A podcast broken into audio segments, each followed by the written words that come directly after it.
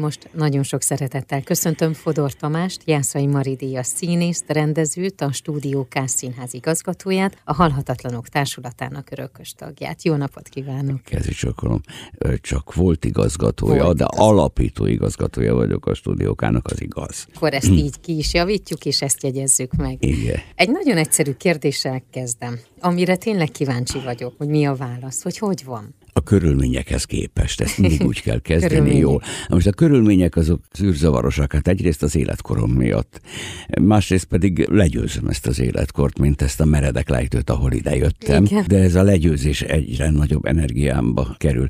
Ugyanis október vége van, és ilyenkor nem csak az elmaradt előadásokat kell pótolni, hanem kicsit előre néznek a színházak, és azt mondják, hogy hát, ha bezárnak, tehát mindent sűrítenek. Ez azt jelenti, hogy nekem is sűríteni kellett azt a bemutatóra való felkészülést, amit ugye október 24-én volt a Daguerreotípia című műnek a bemutatója, ezt a művet Szeredás Andrással közösen írtuk. Úgy kellett tenni, hogy megfeleljünk annak a követelménynek, amit mint néző a magam elé állítottam. Szerettem volna egy olyan előadásban részt venni, mint néző, és szerettem volna egy előadást megrendezni ennek a virtuális nézőnek, ahol dolgozni kell a nézőtéren. Vagyis azt jelenti, hogy tulajdonképpen ugyanúgy kell dolgozni, mint ahogy én egy történetet megismerek az emberek történetéből, tehát összeteszem azokat az információkat, azokat a benyomásokat, amelyek engem érnek, és attól lesz számomra igazi történet,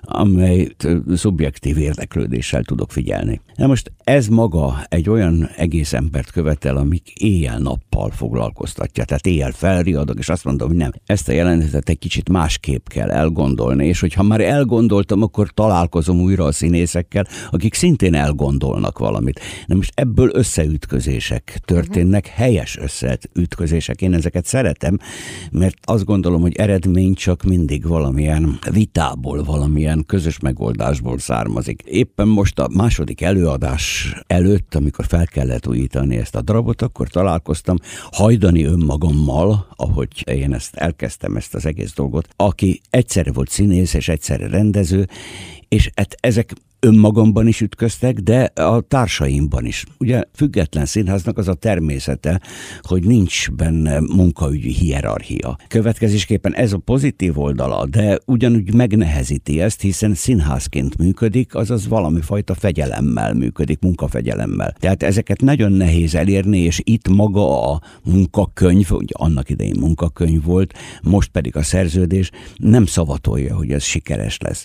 Tehát ez egy nagyon izgalmas feladat, volt, és most a második előadás előtt gondoltam azt a közönség reakcióit is figyelve, hogy az az eredeti célkütőzés, amit én gondoltam, hogy az nagyszerű lesz, az nem sikerült. Ugye arról volt szó, hogy én tulajdonképpen egy olyan filmforgatást vagy készülést akartam bemutatni a nézőknek, amelyet ritkán szoktak látni, csak ilyen kulisszajárás alkalmával, vagy valamilyen színházi világnapon. Azért nem sikerült, mert felemáson, tehát át kell rendezni, 24 jelenetből áll például ez, és ilyenkor át kell rendezni a színpadot, és arra gondoltam, hogy ezt nem sötétbe csináljuk, hanem világosba csináljuk, csak éppen az az idő hiányzott, amely biztonságot ad a színésznek arra, hogy ezt megtegye, mint hogyha akkor improvizálná ezeket a berendezéseket, amikor egy szobát berendez az ember egy új lakásban, és megpróbálja elképzelni előre, hogy ő hogy fog élni. Uh-huh. Engem mindig is izgatott ez a szerepe a színháznak, hogy egyrészt visszaemlékszik valamilyen történésre, és másrészt pedig előre néz, és azt mondja, hogy, hogy körülbelül így fog ez kinézni. Na, ezt én nem akarom tovább ragozni, uh-huh. csak azt akartam mondani, hogy 1961-ben kezdtem én az ilyenfajta tevékenységeket, a színészetet. Tulajdonképpen már akkor találkoztam ezzel a nagyon érdekes konfliktussal, és azt gondoltam, hogy ezt a konfliktust lehetne termékenyen csinálni. Már is folytatjuk a beszélgetést Fodor Tamással, Jászai Maridíja színésszel, rendezővel, a Halhatatlanok Társulatának örökös tagjával.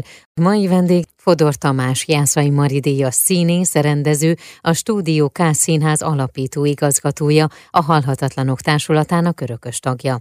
Október 24-én mutatta be a Stúdió K Színház Szentrei Júlia titkos naplója és korabeli hiteles és képzelt beszámolók nyomán Szeredás András és Fodar Tamás által összeállított szövegből azt a Fodor Tamás rendezésében látható előadást, amelyben Pallagi Melitta, Homonnai Katalin Spilák Lajos, Samudovszki Adrián Lovas Dániel és vendégként Vicei Zsolt volt látható. Tehát a Daguerreotripiának a bemutatója október 24-én volt, és aztán most, akkor november 3-án és majd november 19-én lesz majd előadás ebből. Igen, na de most rögtön rátérnék arra, amit elkezdtem, hogy erre már nincs idő folytatni azt a mhm. tevékenységet, amit a második előadás előtt megpróbáltam, tehát, hogy víziószerűen lássák. Tehát ne ez legyen a program, hogy mhm. berendeznek egy szobát, hanem az, hogy ahogy az álomban szoktuk látni, hogy bemegyünk egy helyszínre, és ott egy másik szereplő uh-huh. jön be egy másik helyszínről, és megváltoztatja a helyszínt. Ez most már majdnem sikerült volna, de már nincs idő. Vagyis azt jelenti, hogy én innen most a beszélgetés Igen. után rohanok az Örkény Színházba, ahol le fogják venni azt a négy éve futó Macbeth előadást, aminek szintén hasonló az egész struktúrája, de amelyet újra fel kell újítani azért, hogy streameljük. Lehessen televízióban is látni, vagy YouTube csatornán, vagy bárhol, és ugyanígy járok egy csomó másik. Az örkényben két előadás volt ilyen, amiben én játszom, a szkénében pedig négy. Igen, ezt most én néztem is, hogy hű mondom, mennyi darab van, Igen. amelyben még ott van, mint alkotó, vagy rendezőként, vagy színészként. Igen, és tudja, az az érdekes, hogy az a streamel előadásoknál, tehát amikor mondjuk itt hét kamerával uh-huh. veszik fel ahhoz, hogy érdekes legyen, és ne egy ilyen régi színházi közvetítés legyen, akkor újra és újra új szempontok jönnek. Mind a rendező részéről, mind az operatőrök részéről, hogy ez egy érdekes kép legyen például, és abban a pillanatban az embert újra átgondolásra készteti a szerepe. Egy hirtelen egy másik dimenzió nyílik meg például az alakításban. És ez nagyon érdekes, és kár, hogy nem megy tovább, de hát tudjuk, hogy minden színháznak van egy ilyen bemutatási kötelezettsége, uh-huh. ami megnehezíti a repertoár színen tartását. És hát az ember arra törekszik minden színház részéről, tehát akár az örkény, akár a stúdióká, akár a szkénében lévő produkciók részéről, hogy ez repertoár darabbá váljon, tehát ami egyszer sikeres volt, az hadd menjen a közönség része számára is elérhető legyen, és ugyanakkor ez ütközik azzal, hogy újabb ötletek vannak, újabb érdekességek vannak, amiket szintén be kell mutatni, nem szólva a pénzről. Uh-huh. Mert ugye pénz csak az új produkciókra pályázható. Ilyen módon egy olyan infláció keletkezik, most nem a gazdasági inflációról van szó, hanem a termékek inflációjáról van szó. De ugyanúgy járunk, mint az ember otthon a könyvtárba, hogy vesz újabb könyveket, Igen. és mit csinál a régiekkel? Hát azokat is repertoár avagy a polcon tartja. Tehát ez nehezíti a munkát. Most erre mondtam azt, hogy a körülményekhez mhm. képest jól vagyok, mert általában olyan előadásokban játszom, ahol a fizikai igénybevételnek is ki vagyok téve. Hál' Istennek, szeretem ezt, mert akkor fiatalnak érzem magam. Mi történik még Fodor Tamás életében. Folytassuk a beszélgetést. Ha jól számolom, Igen. akkor tulajdonképpen, hát talán, aki aktívan működik, most én vagyok a legöregebb. Megnéztem a Google-t. Uh-huh. Talán az újréti László az, uh-huh. aki hasonló módon dolgozik, de közben szinkronizálok, meg még egy-két, egy-két rádió dolog is van. Uh-huh. Úgyhogy most már szeretnék egy kicsit leülni. Jó. Az jutott még eszembe ezekről a stream előadásokról, hogy ez valahol egy picit a pandémiának is a következménye, hogy át kellett erre térni. Viszont az a jó oldala ennek, hogy megmaradnak ezek az előadások olyan minőségben, ami bármikor újra élvezhető. Igen, és én láttam már olyan előadásokat, különben nem szeretem a színházi közvetítéseket, hagyományos értelembe uh-huh. vett színházi közvetítéseket, de láttam olyat például a Radnóti Színházból, ami eleve streamre készült, Don Carlos, és nagyon izgalmas volt, mert uh-huh. olyan dimenziókat tárt föl és nyitott meg olyan képeket a nézők számára, amiket ők sosem sem láthatnak, és így nagyon izgalmas volt. Tehát azt gondolom, hogy az adaptációknak van helyük. Ezek közvetítések ugyan, de mégis valamilyen módon képre adaptáltak, hiszen azért ne felejtsük el, hogy tulajdonképpen nincs annyi színházi néző, mint ahány filmnéző vagy tévénéző van. És ezek az emberek már másképpen gondolkoznak a színházról is, és hát általában képekről. Teljesen természetesen szokták meg például az időugrásokat, a flashbackeket. Tehát az, az, hogy, hogy megyünk egy darabig, és hirtelen átváltozik egy öt évvel ezelőtt történt című fejezet. Na most ezt a, a televízióban ugye kiírják, hogy ezelőtt öt évvel ez és ez történt. Nálunk nem szokták kiírni, igen, tehát igen. úgy kell megoldani, és ez egy újabb feladat elé állítja a színház csinálókat, mint egy visszaemlékezés hozzanak. De nem akarok elmenni csak a színház felé a zenében, ez teljesen természetes, hogy valami visszajön. Szóval Bartók koncertójában Igen. például visszajön ugye a szép vagy gyönyörű vagy Magyarország, miközben lineárisan nem ez következne. Már is folytatjuk a beszélgetést Fodor Tamással, Jászai Maridíja színésszel, rendezővel, a Halhatatlanok Társulatának örökös tagjával. A független Kossuth díjról fogunk beszélgetni. Mai vendég Fodor Tamás, Jászai Maridéja színész, rendező, a Stúdió K Színház alapító igazgatója, a Halhatatlanok Társulatának örökös tagja. Október 24-én mutatta be a Stúdió K Színház Szentrei Júlia titkos naplója és korabeli hiteles és képzelt beszámolók nyomán Szeredás András és Fodor Tamás által összeállított szövegből azt a Fodor Tamás rendezésében látható előadást, amelyben Pallagi Melitta, Homonnai Katalin Spilák Lajos, Samudovszki Adrián Lovas Dániel és vendégként Vicei Zsolt volt látható.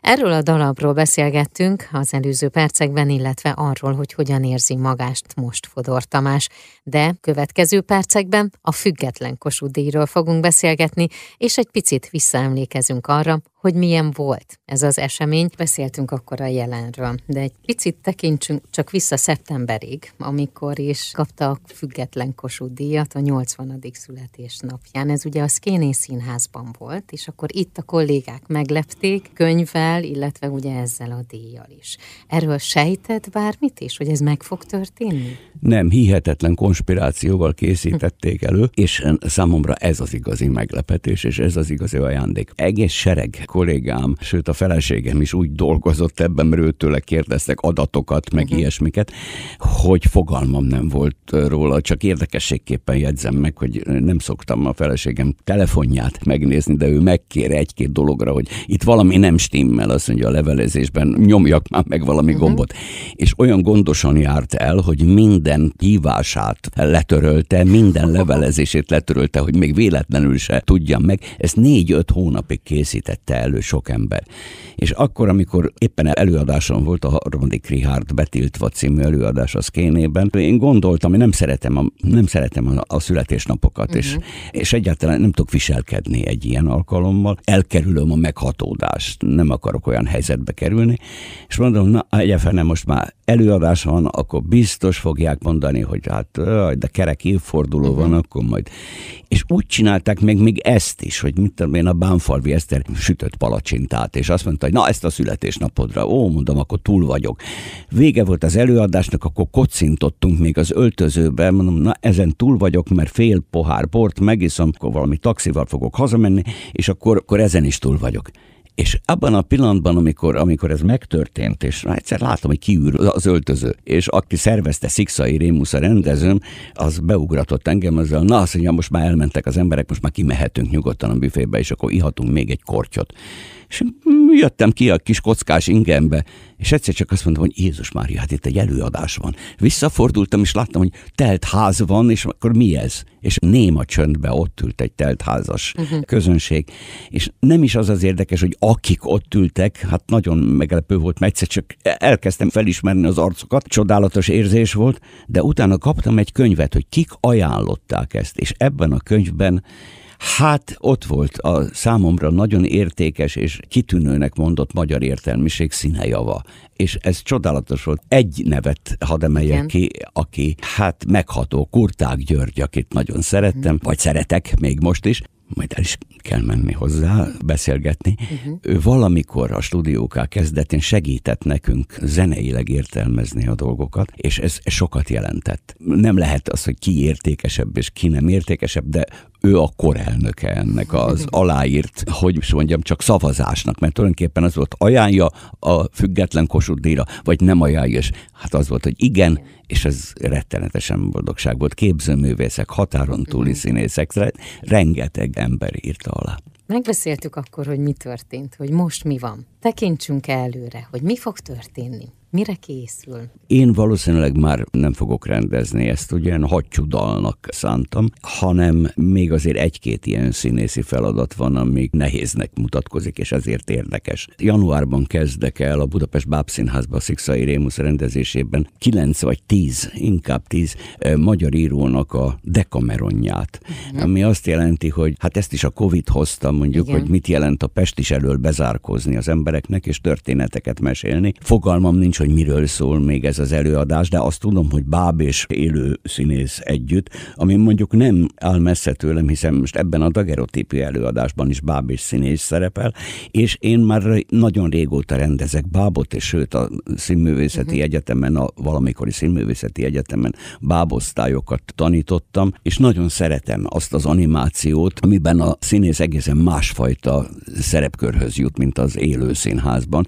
Duplán, meg kell dupláznia magát. Ezt talán azért szeretem, mert én nagyon régen igen, igen, 60 éve szinkronizálok, és most már nem vállalok ugyan mindent, de mondjuk Anthony Hopkins például bármikor, még akkor is, amikor rettenetesen el vagyok foglalva, és pihenni szeretnék, ő érte megyek bárhová. Vagy David Attenborough? Hát például ő is, igen. Úgyhogy együtt öregszünk. Én nagyon szépen köszönöm, és kívánom, hogy még rengeteg olyan élmény és történés legyen az életében, ami örömmel tölti el, és feltölti energiával. Köszönöm szépen. Én is. Vendég Fodor Tamás volt, Jászai Mari a színész, rendező, a Stúdió K Színház alapító igazgatója, a Halhatatlanok Társulatának örökös tagja.